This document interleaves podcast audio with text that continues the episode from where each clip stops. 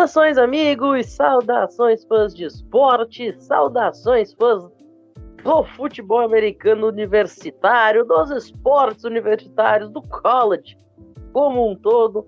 Que grande prazer, que grande alegria, que grande satisfação. Estamos mais uma semana juntos para falar de futebol americano universitário aqui no meu, no seu, no nosso CollegeCast.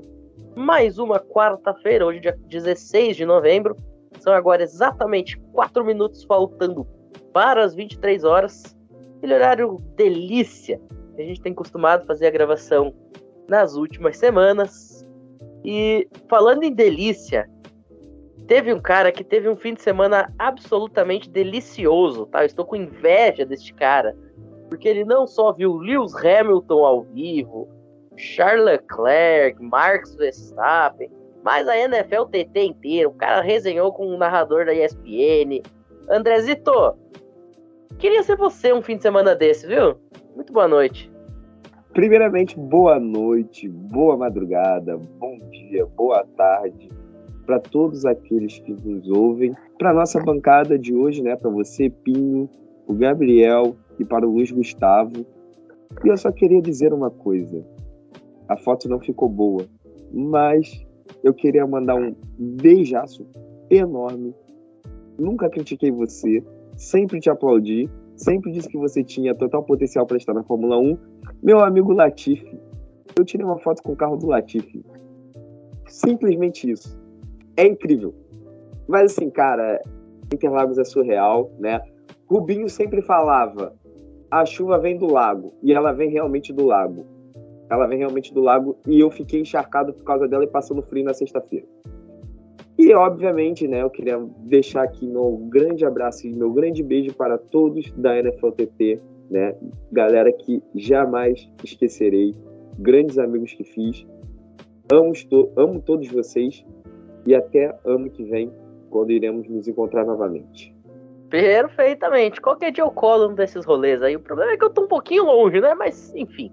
Distância é só um número. Ah, o cara que tá muito perto desses rolês aí que acontecem lá pros lados da capital paulista é o Gabriel, né, Gabriel? Você tá ali em Osasco, né? Região metropolitana. Qualquer dia a gente ainda vai vai se reunir aí no rolezaço do College Cast, viu?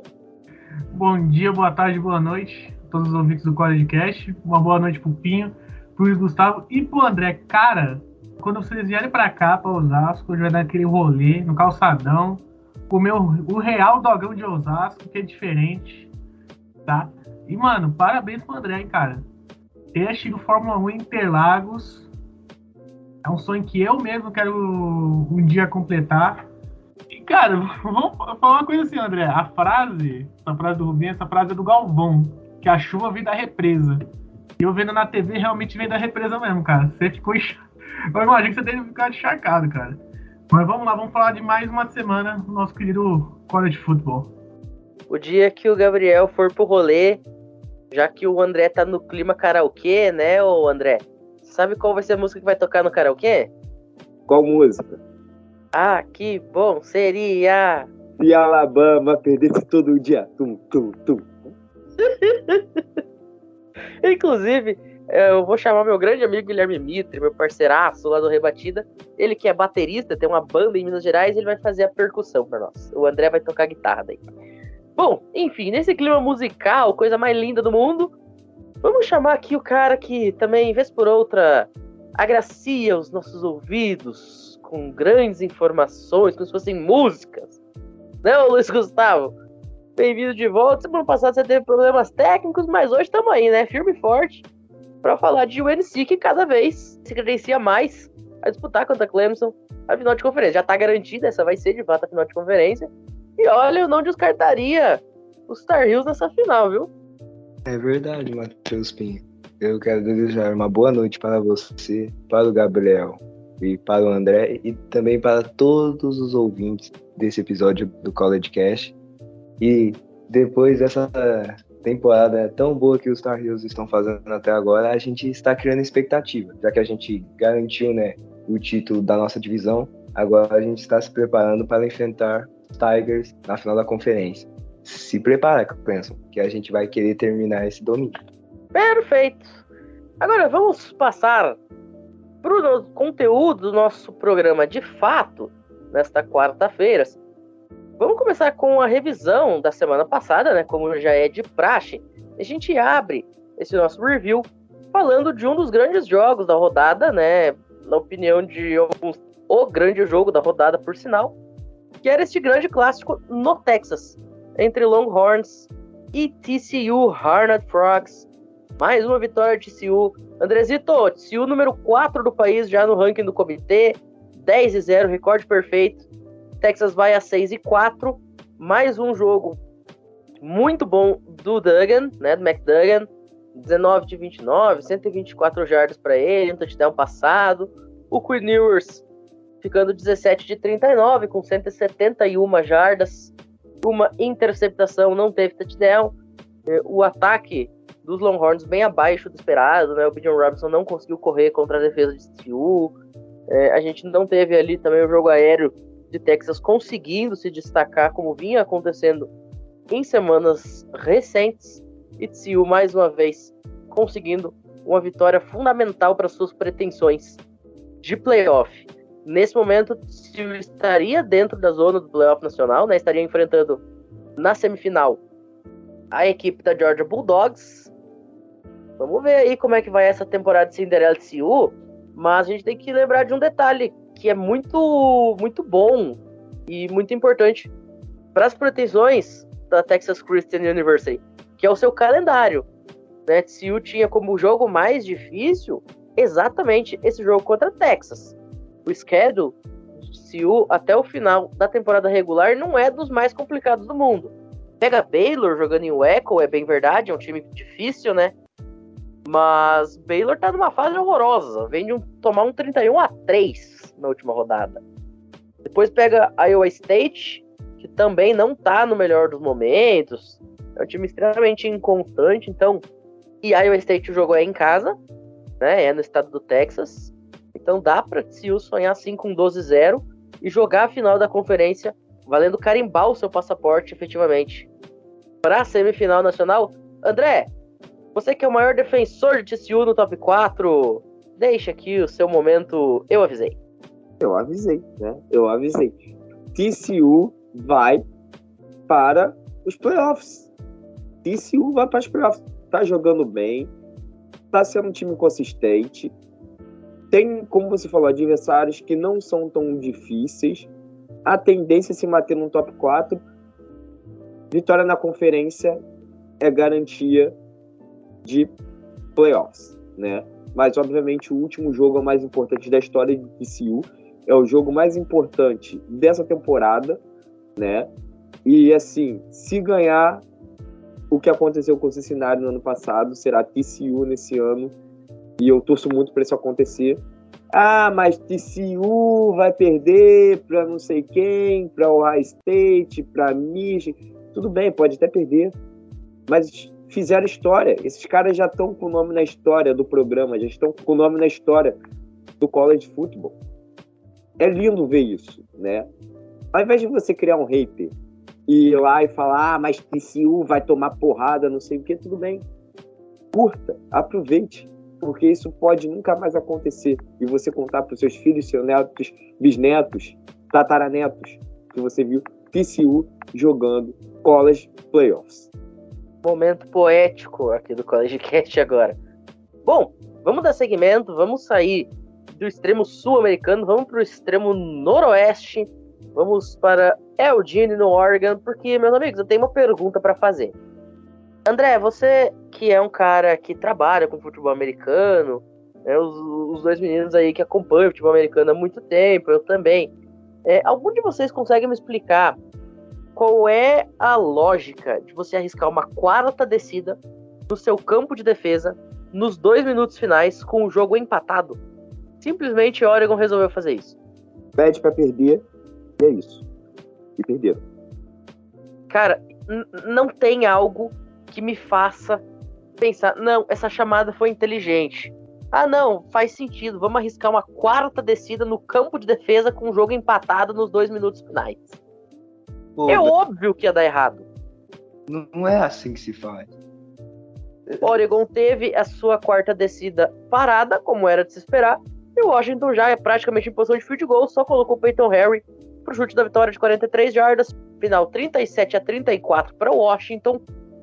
E a Pac-12 nesta rodada oficialmente completa mais uma vez o seu círculo de canibalismo, né, com a vitória do Arizona para cima de UCLA, que a gente ainda vai falar no decorrer aqui do episódio. Então, todos os times da Pac-12 já ganharam ou já perderam de um dos seus co-irmãos da Pac-12. É, resta saber de quem cada um ganhou, de quem cada um perdeu, mas fato é que o círculo já está completo. Washington, com essa vitória, consegue não só se manter no ranking nacional, mas ganhar posições. E Oregon dá adeus a qualquer tipo de pretensão de ranking que, porventura, ainda tivesse, porque com duas derrotas, realmente é impossível você querer sonhar com ranking, né? Desculpa, com, com ranking não, com playoff.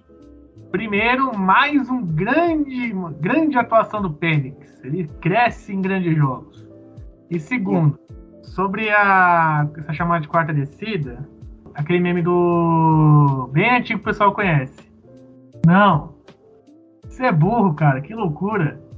Como você é burro. Cara, nem no videogame eu meto uma dessa, cara. Tipo, o jogo empatado, eu vou pra quarta descida no meu campo. O cara tava viajando, não é isso. Pac-12 é dessa. Os caras viajam na maracutaia. Não, não. A Pac-12 realmente ela faz coisas que até Deus duvida que, que seria possível. Na Pac-12, como eu sempre digo, a Pac-12 não faz sentido. Aí quando eu falo que a Pac-12 tem que acabar, as pessoas me criticam. Mas é isso aí, ó. Por isso que vai acabar. Por isso que vai acabar. Enfim, bom para os torcedores dos Huskies e mais uma noite excelente de sono pro torcedor da pataiada. Agora, falar um negócio para vocês. Quase que quem dormiu como um anjinho foi a rapaziada de Ole Miss. O Jackson Dart teve a bola no último drive para virar o jogo para cima da Alabama, mas não rolou.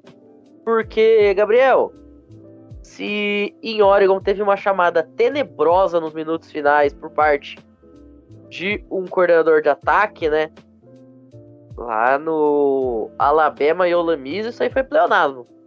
Assim, o, resumo que eu posso fazer do jogo é que os dois, o Lane Kiffin por Ole Miss e o Bill O'Brien pro Alabama não queriam vencer esse jogo. Eles não queriam, cara. Teve drive de Ole Miss que parecia que eu tava vendo Alabama em 2015. Corria na primeira descida, não dava certo. Corria na segunda descida, não dava certo. Aí passava na terceira, não dava certo, punch. E Alabama era o contrário. Passava na primeira, passava na segunda, não dava certo. Passava na terceira, não dava certo. Foi bizarro esse jogo. A Alabama ganhou porque a defesa mais uma vez fez um excelente jogo. Tô elogiando muito a defesa recentemente, tá fazendo excelentes jogos. Mas o ataque, cara, é, o declínio foi do pica-pau, literalmente. Eu vou continuar essa pergunta do pica-pau, mas ó, do ano passado para esse ano, o declínio do ataque foi gigantesco. Pois é. Inclusive, eu confesso que eu não consegui assistir esse jogo por completo. Eu peguei só os minutos finais, porque eu estava em viagem, né? E, cara, eu lembro que eu liguei assim no jogo, o Jackson Dart estava com a bola e a Alabama ganhando por uma vantagem muito pequena. Eu falei, meu Deus do céu, o Lemis ainda vai ganhar esse jogo. Porque tava dando muito essa impressão, sabe? Tava dando muito fortemente essa impressão. De que a qualquer momento ali, o Jackson Dart ia achar um passe miraculoso e o Lemis ia virar. E Alabama conheceria sua terceira derrota na, nessa temporada. Agora, cara, para quem criticava o Bryce Young, a temporada que esse moleque tá fazendo tá sendo qualquer coisa. Mais um jogo dele para três touchdowns, mais de 200 jardas aéreas. Definitivamente, a Alabama Crimson Tide sem o Bryce Young nesse ano seria algo bem difícil de ver se você é um fã da equipe da Alabama Crimson Tide. Não é meu caso, né? Mas é isso. Luiz Gustavo, vamos falar de North Carolina e Wake Forest agora? North Carolina confirmando seu favoritismo e a sua vaga na final de conferência. E Clemson que se cuide. A gente conseguiu fazer mais um belo jogo contra a equipe dos Demon Deacons nessa última semana. Drake May conseguindo se destacar bastante no ataque. E com esse desempenho forte da equipe no ataque aéreo e com a defesa ajudando a parar os ataques adversários, o nosso time está se destacando nessa temporada. E eu posso estar falando coisa errada, mas eu acho que desde que o Mac Brown assumiu, a gente tem a oportunidade de conseguir o nosso primeiro título de conferência na ACC, com essa vaga garantida, né, contra a equipe de Clemson. É, Clemson já tá garantida, na verdade, na final da ACC, né? Já temos duas conferências com a final garantida. Uma é North Carolina e Clemson, e a outra é LSU e Georgia. André, olha a tal da LSU, hein? Mas dessa nesse fim de semana passando por Arkansas, número 7 do país, o time dos Tigers. Aliás, acho que até subiu para sexta posição depois dessa rodada, agora é, com essa vitória sobre Arkansas e a confirmação da vaga na final de conferência. Mais uma semana com o Daniels jogando do jeito que era o Daniels lá em Arizona State, até ser zicado por Jorge Cireu. Eu nunca vou deixar isso passar. Eu sempre faço questão de relembrar que Jorge Cireu zicou o menino. O fato é que agora André, você acha que a LSU tem alguma chance de não tomar 30 pontos de de Georgia? Bom, eu que sempre fui um grande crítico aí, né? Eu acho que dessa vez a gente tem chances até de ganhar de Georgia. Claro, é difícil. Eu voto pela vitória de LSU? Não, não voto. Mas eu não me surpreenderia se ganhasse. Mas assim, o importante é o Daniels voltar a jogar bem, o time tá, tá começando a ter uma cara, né? Esse programa tá começando a ter uma carinha.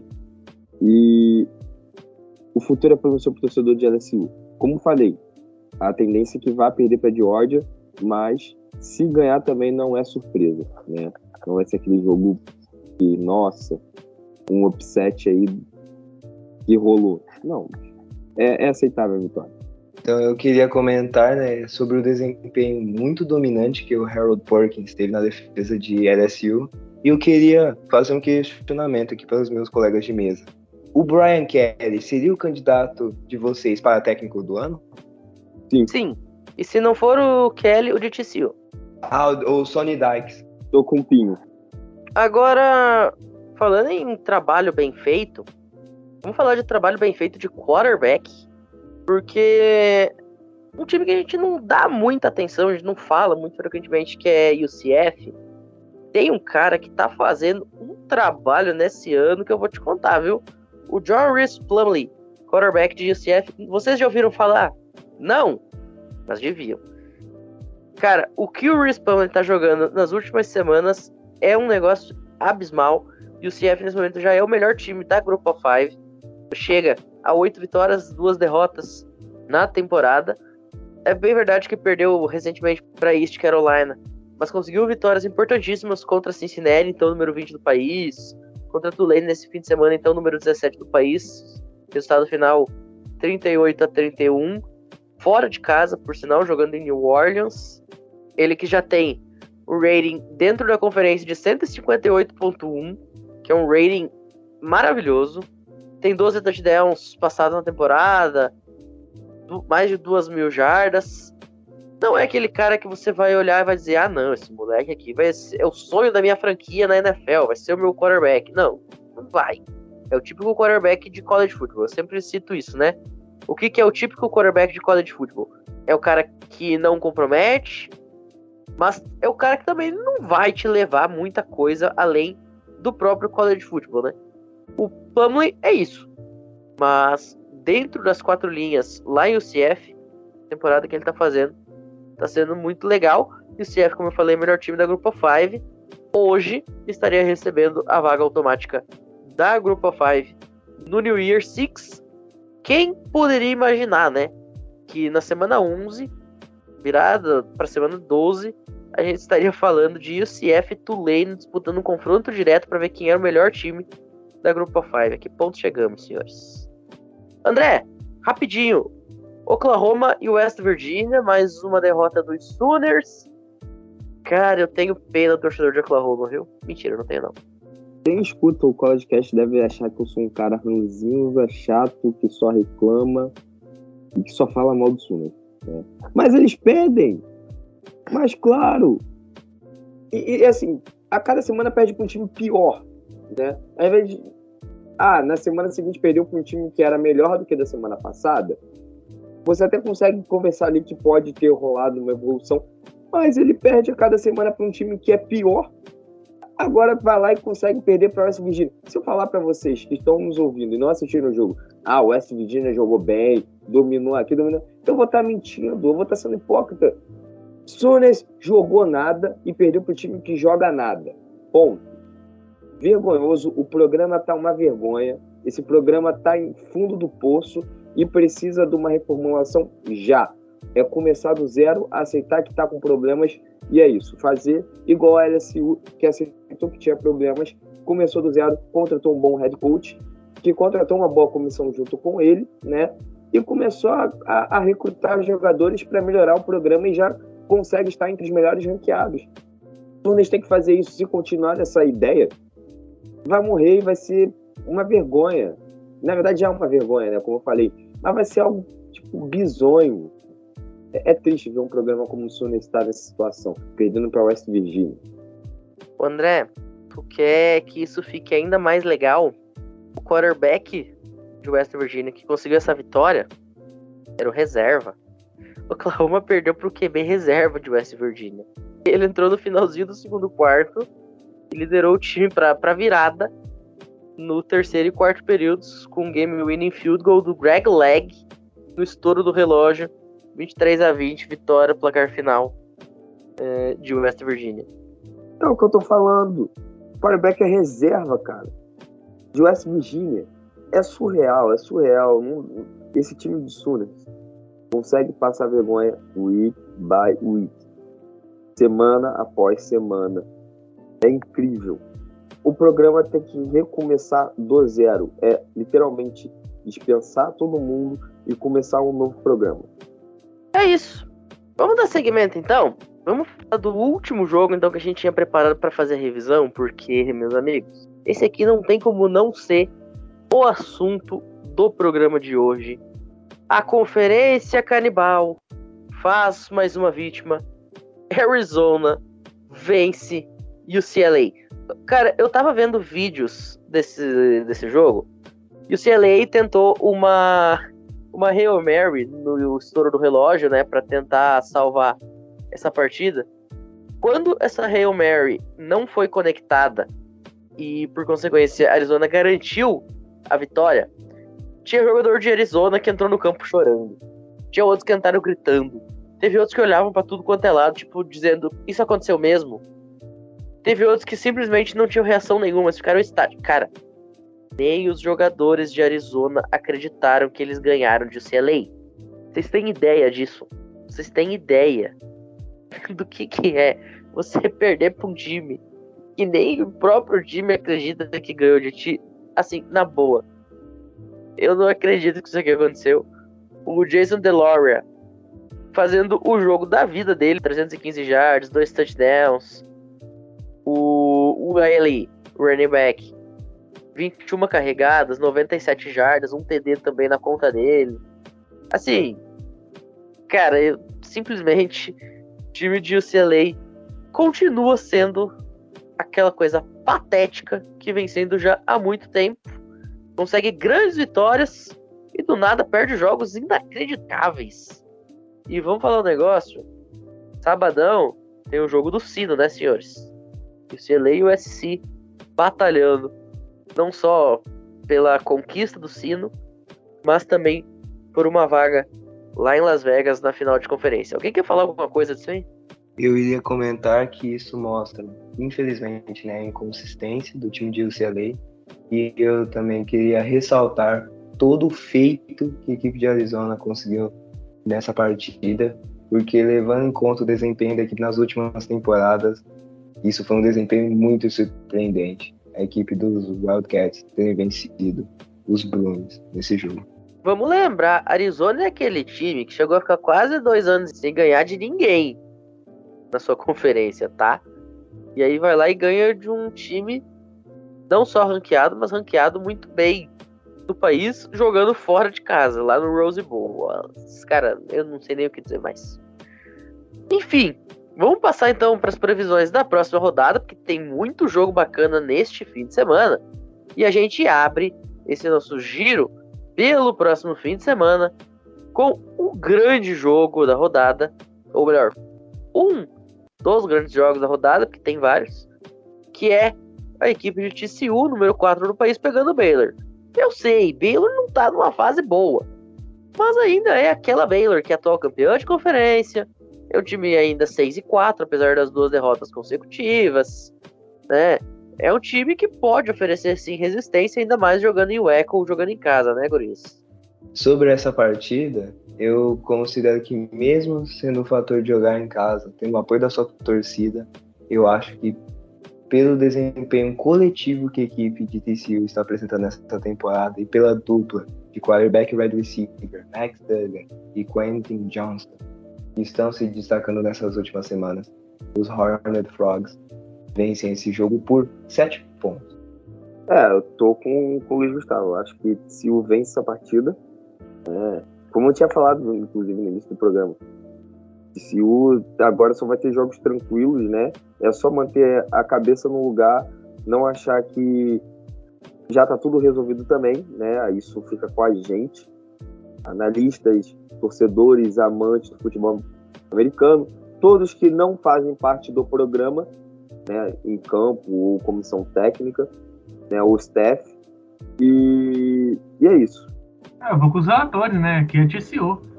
Eu acho que eu vi o calendário aqui rapidinho, né? De TCU. Os jogos mais apertados que tiveram foram fora de casa. Então, em teoria, teria mais um jogo de colocar esse, entre aspas, um jogo difícil contra Baylor, já que o jogo é lá, em, lá na casa de Baylor. Só que, assim, TCU não, não vai entregar mais jogo. Se ela pra perder, perderia pra Texas, mas conseguir uma boa vitória. Esse time tá completinho, tá redondo aí pra vencer os próximos dois jogos, vencer a final da conferência e ir pro playoff. Perfeito. Eu vou acompanhar a mesa, também vou com o TCU aqui. Acho que não tem nem muito como fazer um voto diferente. Ainda mais depois de Baylor ter tomado essa cacetada de 31 a 3. Mas falando ali de Analytics, 2.5 a spread para TCU apontado, portanto, como favorito nas casas de aposta. Promessa é de um jogo até melhor do que talvez os recordes estejam indicando, ou a posição no ranking. A promessa é de um jogo até melhor, né? A gente sabe que Baylor tem uma defesa que quando quer aparece, e isso contrastando com o belíssimo ataque do time de TCU vai ser bem legal de se acompanhar. Agora, falar um negócio pra vocês, tá? Se o assunto é ataque contra defesa, a gente vai ter um bom jogo em Waco. A gente não promete ter um bom jogo em Ann Arbor. Michigan e Illinois. Coitado do Brett Bielema para enfrentar os Wolverines em Ann Arbor, viu? Esse jogo contra Illinois é para Michigan acabar com ele no primeiro tempo. É para dar uma surra e já colocar os reservas no segundo tempo já para economizar pro The Game da semana que vem. Assim, o cenário para um, um, caso de pássaro em Ann Arbor é, é muito real, cara.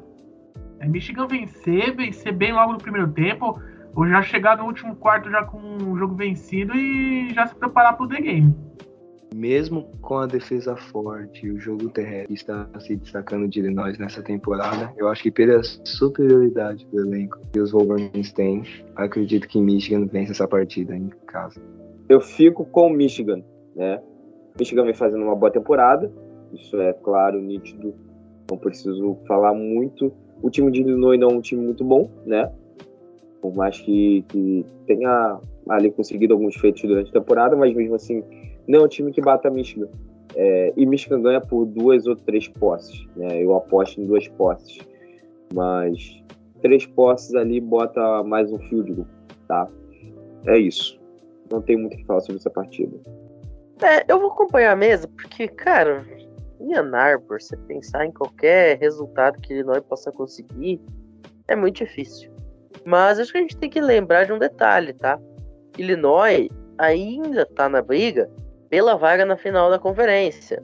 Né? Temos pelo menos quatro times ali muito próximos da classificação da divisão. E quem ganhar a divisão vai para o Lucas Oil Stadium jogar a final de conferência ou contra o Michigan ou contra o High State. Então, esse jogo vale muito para Michigan para se manter na sua posição no ranking, mas vale muito também exatamente na questão da briga na divisão oposta, né? Para quem pode ser o seu possível adversário lá em Indianapolis, no Lucas Oil Stadium. A linha dessa partida está em Michigan por 18 pontos. O over-under na casa de 41. Eu não gosto muito de falar em over-under, dizer o que, que eu colocaria. Mas eu acho que um over aqui, viu, não é de todo mal. Acho que Michigan passa o carro e passa bem. E 90% no Match Predictor, essas são as análises para esta partida em Ann Arbor, no estado do Michigan. Agora vamos falar de Kansas State e West Virginia, um jogo que não inspira muita curiosidade por si só, mas é aquilo que eu falei: um time acaba de vencer Oklahoma, o outro aplica uma goleada impiedosa contra Baylor. Esse é um jogo muito bizarro, né? Para falar bem a verdade, mas e aí? O que a gente pode esperar desse Big 12 Showdown? Os pontos que eu destaquei na equipe de, de Illinois, eu vou voltar a ressaltar aqui. Defesa forte de Kansas State, liderado pelo Félix Anodic Uzomar, e pelo jogo terrestre, né, liderado pelo Tius Palm e pelo Adrian Martinez, que pelo menos correndo com a bola, ele tem um desempenho melhor. Eu acho que a equipe de Kansas vence essa partida e consegue se manter em uma posição boa para, quem sabe, disputar uma final de conferência nessa temporada contra a equipe de TCU. Cara, esse jogo aqui tá cheirando um upset. West Virginia em casa, Kansas State é uma defesa forte, mas tá cheirando upset, mas eu vou acompanhar o relator Luiz Gustavo. Acho que Kansas State leva. Tem uma defesa muito forte. Acho que o, o, raio não vai cair duas vezes. O West Virginia já fez sua gracinha, né? Já fez a do golpinho, já subiu, deu aquela risada em cima de Oklahoma, mas agora vai voltar pro mar. Isso aqui é a vitória de Kansas State. O único time com capacidade de perder para West Virginia é o Oklahoma. É vitória de Kansas e fim de história, tá? É porque a Suna está muito ruim, consegue estar pior do que o West Virginia. Então o West Virginia não teve nem trabalho de vencer essa partida. É, é totalmente lamentável que não é o caso de Kansas State, né? Kansas State vai lá, vence, consegue suas duas posses novamente sobre eles e é isso.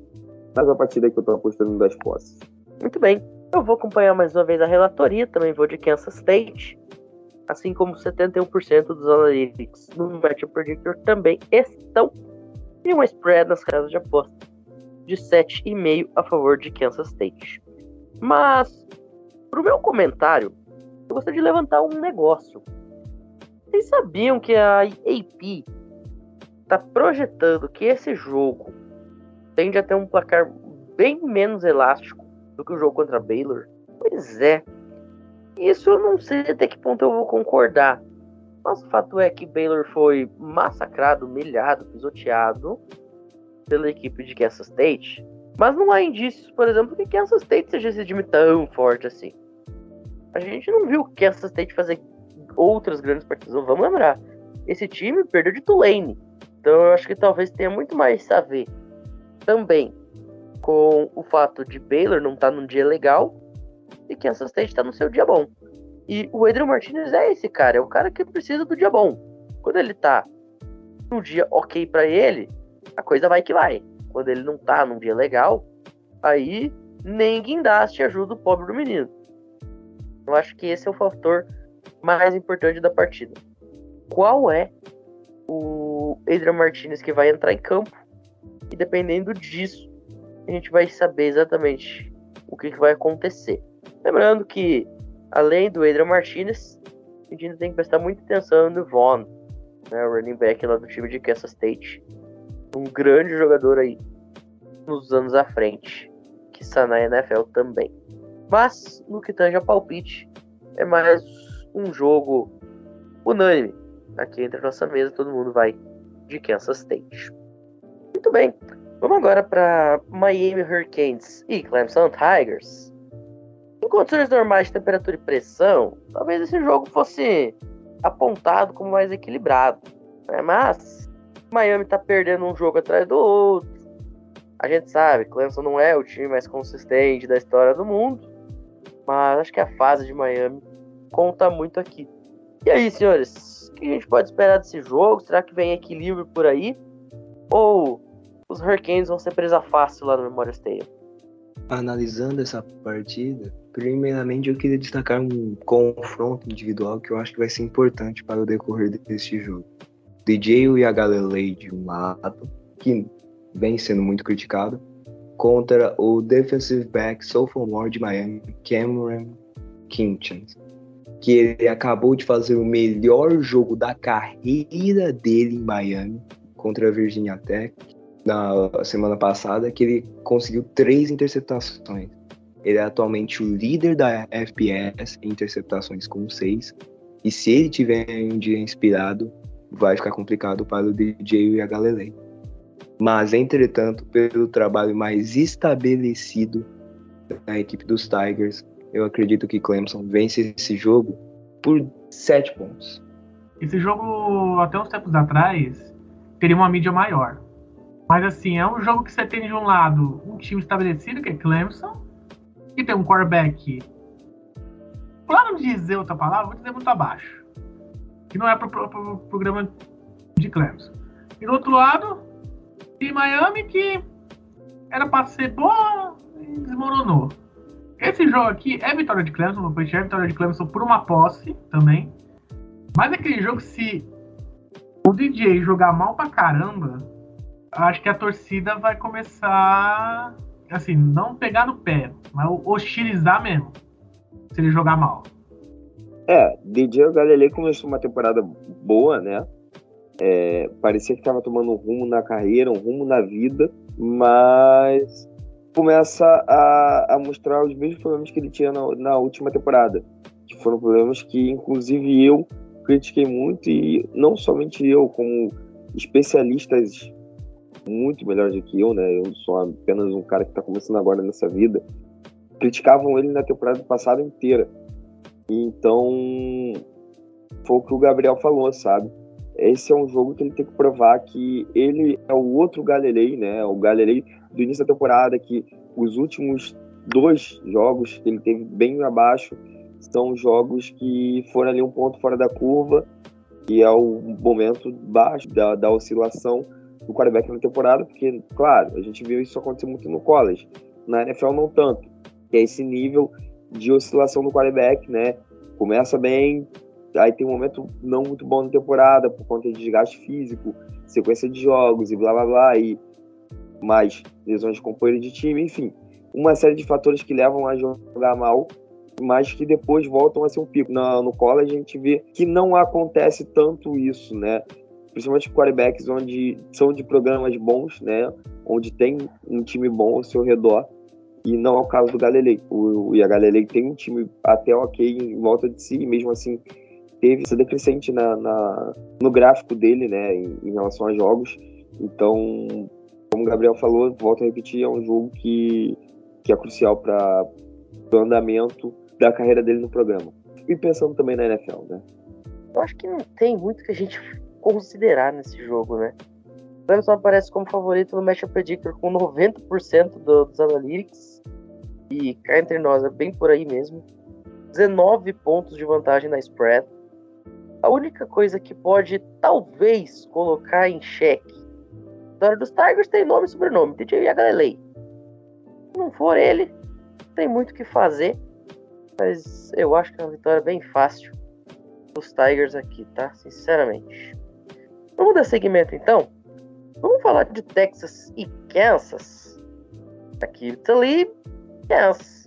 Porque Texas vem de uma derrota, portanto, uma derrota muito dolorosa que praticamente elimina a equipe de qualquer tipo de buscar alguma coisa dentro da temporada.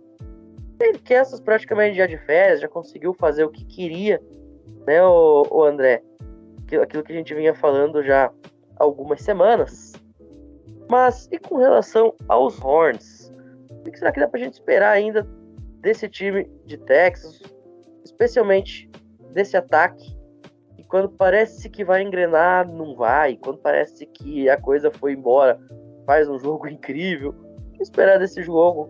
Lá no Kansas, lembrando, Kansas é o atual detentor da hegemonia nesse confronto, né? O dos Jayhawks venceu o time dos Longhorns no ano passado.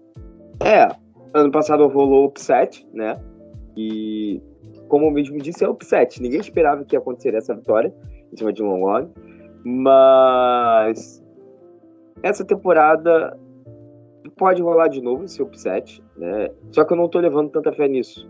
Mesmo que o João Feijão jogue bem, mas eu acho que o time de Texas Longhorns ele é mais forte do que esse time do Kansas, tanto ofensivamente quanto defensivamente. Então é um confronto onde eu tô com a tendência aos chifrudos, né? Nesse, nesse jogo eu sou chifrudo. Mais uma das grandes frases do College Cast. Nesse jogo eu sou chifrudo. Concordo com o que o André falou.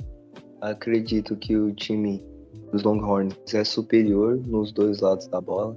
E depois de um desempenho decepcionante na semana passada, acredito que Quinn Ewers, Bijan Robinson, Xavier Worth e companhia vão se recompor nessa partida e já vão começar a posicionar a equipe de Texas para jogar um, uma boa partida na Bowl Season, já que temporada passada eles não jogaram, né, por causa do recorde negativo.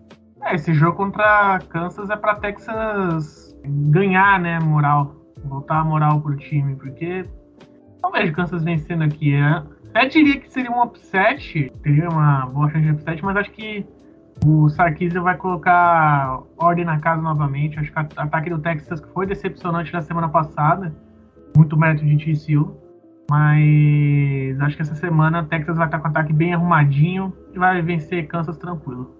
Falando de odds, 77% da vantagem no Match Predictor para Texas Longhorns, que também é o meu voto. Mais uma vez, a mesa estando completa e unânime aqui nos nossos palpites. O coitado do Bi, famoso João Feijão, vai tentar mais um milagre. Mas, cara, tem uma questão nas odds que tá me chamando a atenção. Texas está sendo apontado como favorito por 9 pontos na spread, com um over-under de 63,5. Cara, 9 pontos de diferença para um over-under de 63,5. A gente estaria falando, por exemplo, de um placar na casa aí de 37, 27. Né? Então o pessoal tá achando lá nos Estados Unidos, nos casos de aposta, o pessoal tá considerando que Kansas não é um time fraco, não, tá? O pessoal tá achando que Kansas vem pro jogo, fazer aí algo na casa de uns 30 pontos e dar um cansaço nos Longhorns. Vamos ver se vai ser isso que vai acontecer de fato.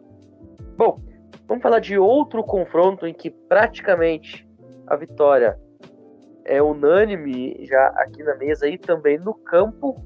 Tennessee viajando para enfrentar o time de South Carolina. South Carolina liderado por ninguém mais, ninguém menos que Spencer Rattler. E aí, senhores, Spencer Rattler vai conseguir fazer algo contra Randall Hooker e companhia limitada? Ou o Tennessee segue a sua caça ao top 4, buscando ali, esperando alguém tropeçar para dar o bote? Acho que está mais propenso para a segunda opção. Porque mesmo com o Spencer Rattler tentando se recuperar, jogando na equipe dos Gamecocks, e levando em conta os desempenhos né, que o ataque de Tennessee demonstrou durante toda essa temporada, a dupla que está funcionando muito bem de Randall Hooker, Jalen Hyatt, eu acredito que os Volunteers vencem esse jogo e continuam a sua missão de recuperar uma vaga no top 4 do college football. Ah, aqui é um passeio de Tennessee, né? A gente tá falando do outro lado, é o Spencer Rattler. Não consegue jogar em Oklahoma, vai. Chegou na SEC achando que ia fazer alguma coisa? O buraco é mais embaixo, filho.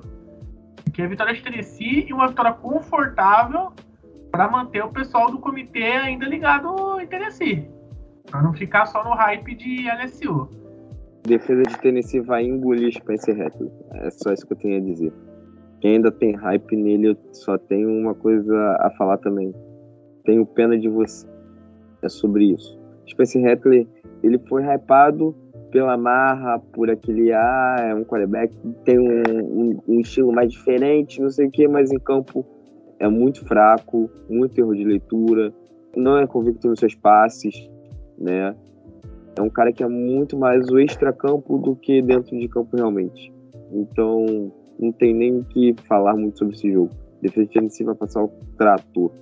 Pois é, eu lembro que a gente falava muito sobre essa questão do Spencer Rattler. é o cara que ele acha que ele é melhor do que ele é. Não é que ele é ruim, ele tem talento. O problema é que ele acha que ele tem mais talento do que ele tem.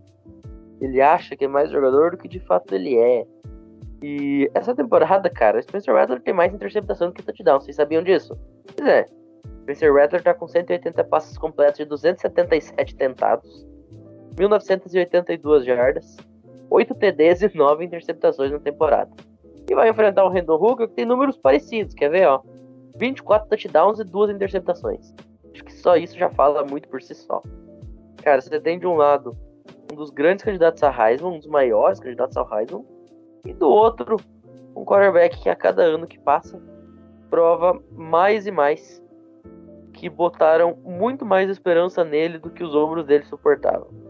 Então aqui é Tennessee fácil, sem maiores problemas. 89% no Match Predictor, 21,5 na spread. Gente, 21,5 na spread é muita coisa. Mas é muita coisa mesmo. sempre falo.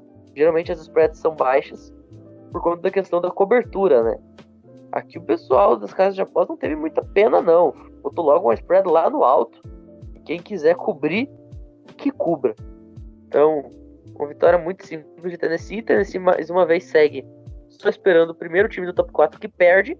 Lembrando que semana que vem é obrigatório que o time do top 4 perca. A gente vai ter o jogo do número 2 contra o número 3. Tennessee ainda sonhando com a vaguinha. Não é o caso atualmente de Ole Miss e Arkansas. Ole Miss até tinha ainda o sonho, mas para isso precisava bater Alabama, não conseguiu. Então está oficialmente fora da final da conferência e também já do playoffs, né, não vai conseguir entrar dentro do top 4. Mas nesse confronto de dois times da SEC que se tinha uma esperança bem grande, um deles correspondeu, o outro não. O que a gente pode esperar, gurizada, nesse jogo que os Razorbacks podem tentar aprontar para cima dos Rebels numa temporada que está sendo não muito generosa. O time tá apenas 5 5 perdeu seu principal jogador, que era o Traylon Burke no draft. E aí? Para mim, tem um grande ponto de interrogação nesse jogo. Eu até falei para pesquisar aqui na internet. Se o KJ Jefferson joga ou não. Se ele jogar, e pelas peças que a equipe tem na defesa, eu acho que a Arkansas vence. Mas se infelizmente ele não jogar pela segunda semana consecutiva, eu acho que o ataque dos Rebels, liderado pelo running back freshman Quinton Judkins, que não estou falando, mas está se destacando bastante na série, e pelo Jackson Dart, que tem os seus momentos bons também, eu acho que o Lamis vence esse jogo. Então, vai depender muito do status do quarterback, dos Razorbacks, para essa partida. Só tem um problema, muro aqui não entra nos palpites, né? Então, nesse caso, eu vou com o Arkansas mesmo. É, muro fica um pouco difícil. Já, já basta o Pinhatti, que semana passada votou em Kansas State e em Baylor ao mesmo tempo. Se o Lane começar a ter juízo, ele consegue fazer o Jackson Dart, que tem um bom jogo, e o Ole vence. Meu palpite aqui é o Ole. Por mais que a equipe de Arkansas tenha feito um bom jogo defensivo contra a SU, né, ele deu só 13 pontos, na semana anterior tinha perdido para a Liberty. Aí nas derrotas, o time perdeu e por muito. Difícil ver, com todo respeito, a Arkansas, por mais que esteja jogando em casa, conseguir vencer de Ole Miss. Eu acho que o Lane Keep vai arrumar esse ataque. Foi muitos baixos do que altos na semana passada. Meu palpite é o Ole Miss aqui por, até por uns 10 pontos, umas duas pós de bola pelo menos. Eu vou de Ole Miss também, mas eu vou ser mais comedido. Acho que não chega tanto a 10 pontos, não. Uma aposta tá de bom tamanho. A gente tem que se lembrar que a gente não tá falando de nenhum grande ataque, né? A gente tem dois times ok. Nada muito mais especial do que isso. De um lado você tem um quarterback contestado, que tá fazendo um bom ano, sim, de fato, que é o Jackson Dart, mas contestado. E do outro tem o KJ Jefferson, um time que não o ajuda. Não tem mais as suas peças que ele tinha no ano passado e que davam a esse ataque a sua solidez. Então eu vou com o Ole Miss aqui, mas eu acho até que essa spread de 2,5 pontos e meio tá de muito bom tamanho. E 69% no Matchup Predictor também tá bem legal. Uma das poucas ocasiões nas quais eu concordo aí com as odds, inclusive. É, eu fico com o Ole Miss vencendo essa partida, mas assim, é aquele jogo que ser disputar até o final, não vai ser uma partida onde o Ole Miss vai ser dominante. time de Arkansas também não é ruim, eu poderia muito bem votar no time de Arkansas, mas não dá para ficar no muro, né? Então eu fico com o lado de Ole Miss, porque tem alguns jogadores individualmente, principalmente defensivamente, que conseguem se destacar um pouco mais do que o time de Arkansas, tá? Porque ofensivamente a, a bancada já falou, já citou, né? Pontos que, que são melhores também no time de Ole Miss, mas defensivamente é onde o, o time de Ole Miss vai conseguir parar o time de Arkansas, né? E é isso que vai fazer a diferença no jogo. Vai ser um jogo vai, que a defesa vai dar a vitória. Bom, vamos chegando ao finalzinho já, né? Estamos chegando nas últimas partidas. Vamos para Utah e Oregon.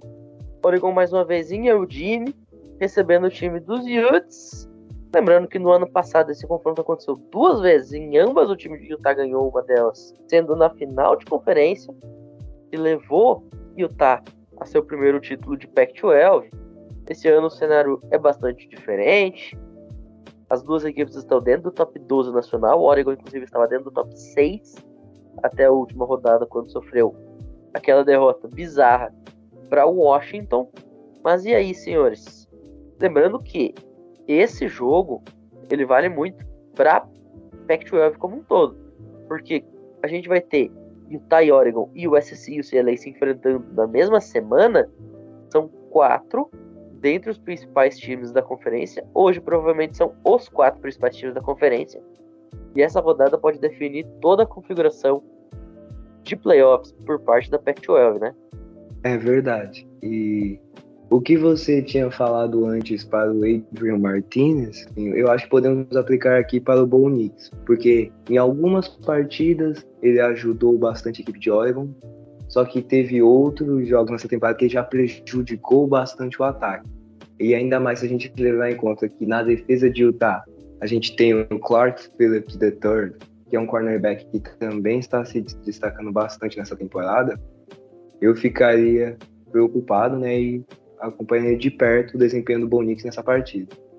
Mas levando em conta o fator casa e por causa de alguns jogadores que estão tendo bons desempenhos nesses últimos jogos, eu acho que a Oregon vence e encerra essa sequência de vitórias de Utah. Bom, aqui eu vou discordar que eu acho que aqui vai dar Utah. Porque o Bonix vai entregar a paçoca. Esse jogo contra o Utah é aquele jogo em casa pro Bonix entregar a paçoca de uma forma assim fenomenal. Assim, pode até virar propaganda de paçoca. Paçocas Bonix deliciosas para comer em casa. Enfim, é, para mim é vitória de Utah. Vai ser um jogo bem disputado. Acredito que a defesa de Utah vai fazer diferença. Confio hoje mais em Utah do que Oregon.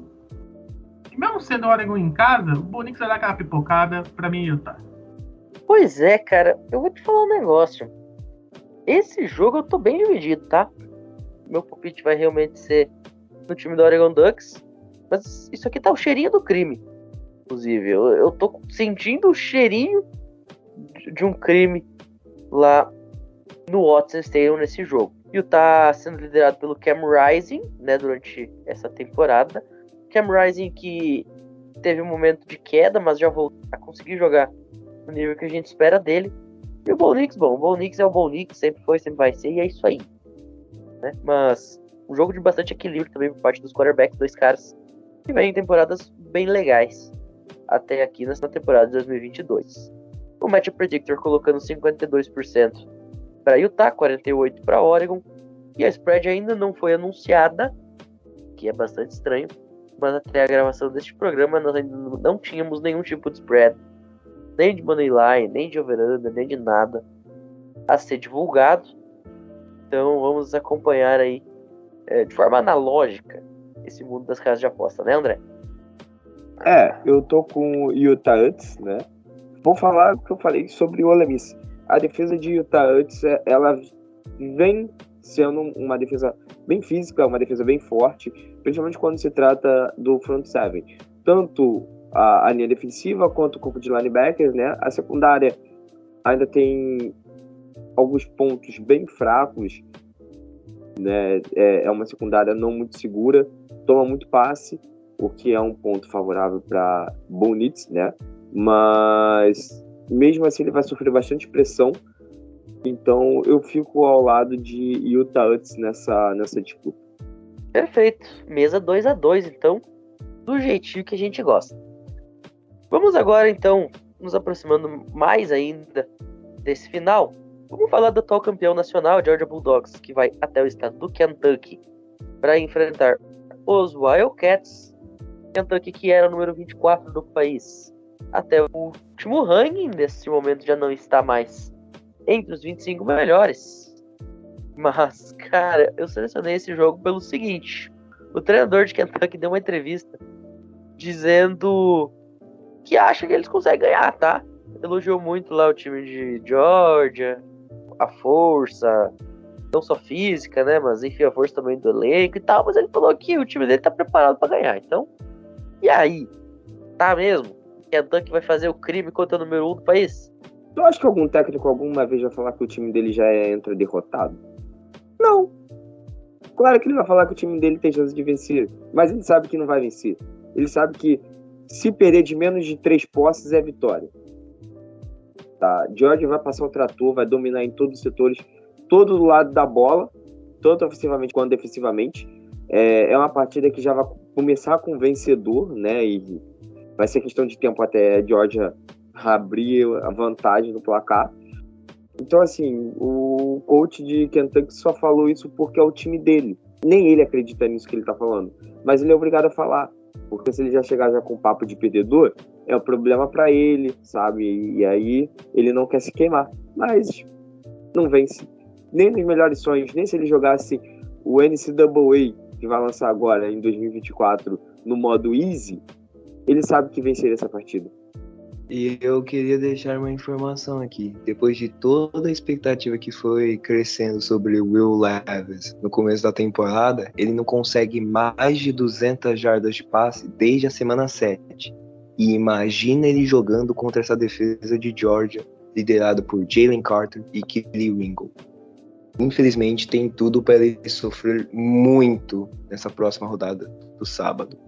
E levando em conta esses jogadores defensivos de destaque e o sistema que é muito bem estabelecido do Kirby Smart no ataque, né, que favorece o mailman Stetson Bennett, eu acredito que os Bulldogs vencem esse jogo de uma forma tranquila.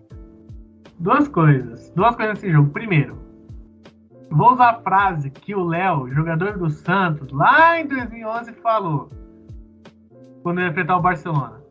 Vamos ver se o Barcelona é tudo isso. Dá pra falar do treinador de Kentucky, né? Vamos ver se George é tudo isso. Segundo, ele fala isso pra motivar os caras porque eles vêm de uma derrota pra Vanderbilt. Tipo, eles tiveram a proeza de perder pra Vanderbilt, que a última vitória deles dentro da conferência foi o quê? 2020, na época da pandemia? Ou foi ano passado? Nem lembro agora. Um time que ganhou uma vez. Não, tipo, cara, acho que ele, ele, deu a entrevista, o técnico de Kentucky, ele deu a, a coletiva. Quando ele falou isso de George, que o time tem condição de vencer George, eu acho que ele, ele tá dando muita risada por dentro. Ele falou: Por que eu falei isso, cara? Por que, que eu dei mais. Assim, joguei mais gasolina nisso? Enfim, George aqui por. Se George vencer por uns 30 pontos de diferença, não me surpreenderia, sendo bem sincero. Perfeito. Stetson Bennett se aproximando das 3 mil jardas nessa temporada, enquanto que o Leves estacionou logo ali acima das 2 mil. Como o Luiz Gustavo comentou, ele não consegue 200 jardas num jogo já há algum tempo. Então, vamos ver aí o que, que esse ataque de Georgia consegue fazer para cima da defesa de UK. Match Predictor 93% para Georgia e na spread 22 pontos e meio, a maior spread da noite de hoje entre os jogos que nós estamos fazendo em consideração. Mas justo, né? A gente tem um time ranqueado número 1 um do país, atual campeão 10-0, contra um time 6-4, não ranqueado, perdendo de Vanderbilt. Fica até muito difícil questionar essa spread é, de forma tão dilatada, mas acho que está dentro dos conformes. E agora sim, chegamos ao último jogo desta rodada. O jogo mais importante do ano para essas duas equipes e um jogo que vai fazer muita diferença também ali, logo ali na frente nas configurações de pós-temporada. Estamos falando de USC e UCLA. Cara, que jogo, hein, gurizada? Que jogo sensacional a gente vai ter neste fim de semana entre os dois grandes rivais da parte de baixa da Califórnia. Considerando a rivalidade muito intensa que tem entre as duas equipes e pelo momento que o CLA, né, perdendo, né, acabaram de perder para a equipe de Arizona, uma derrota muito surpreendente, e pelo conjunto da obra que a equipe de USC já conseguiu apresentar nessa temporada, liderado pelo Lincoln Riley, pelo Caleb Williams, Jordan Edson e tudo tudo pulou tudo na defesa, eu acredito que a equipe dos Trojans vão vencer a Batalha do Sino e já vão manter, mesmo que sejam pequenas, as chances da Pac-12 conseguir mandar um time para o College Football Playoff. Mesmo que sejam pequenas, acho que eles vão manter viva essas chances e já vão se posicionando, né, para quem sabe disputar uma final de conferência da Pac-12. Aqui eu irei levantar a bandeira de Jorge, porque isso aqui vai dar o CLA, cara. Isso aqui é para o CLA vencer, para literalmente continuar a tradição da Pac-12 de todo mundo se matar lá dentro, a conferência mais mais dura que eu já vi na vida. E digo mais, isso aqui, a, a derrota para Arizona, com certeza o treinador do UCLA falou, gente, assim, perdeu para Arizona e tal, mas vamos vencer esse cara. Se a gente não vai pro playoff, eles também não podem ir. Eles não podem nem sonhar. Então vamos vencer. Para mim aqui vai dar o CLA.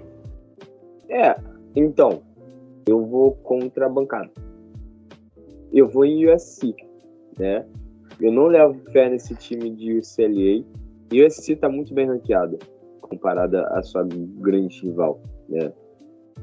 Isso já mostra já a força entre os programas. Enfim, só queria deixar claro, a Pac-12 tem que acabar. É isso. Esse jogo aí, não, nenhum dos dois já pro, pro College Playoffs, tá, Luiz? Desculpa. E a Pac-12 tem que acabar.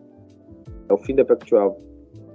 Basicamente, a Pac-12 é o Fred naquele icônico momento com a camisa do Fluminense. Acaba! Cariocão, acaba!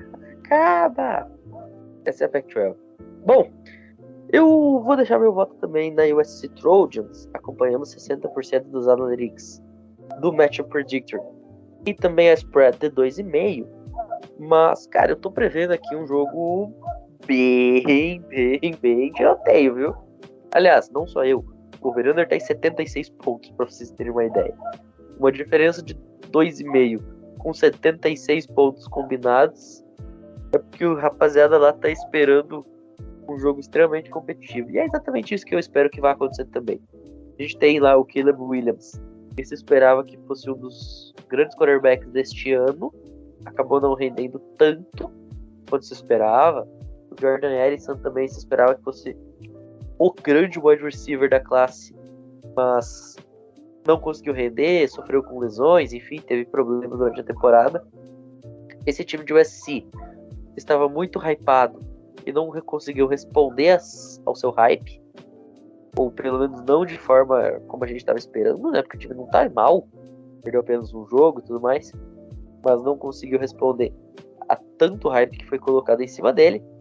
E do outro lado, um surpreendente time de UCLA tirando leite de pedra com Dorian Thompson Robinson, Zé Carbonet e companhia limitada, mas ainda assim eu acho que aqui vai dar USC, USC recuperando a hegemonia do Sino, que está com o UCLA depois daquela lavada que foi no ano passado, né? Foi um negócio bizarro.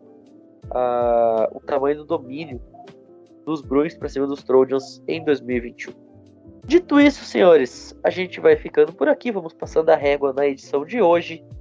E quero agradecer muito ao Gabriel, ao Luiz Gustavo e ao André que toparam fazer essa gravação até este horário.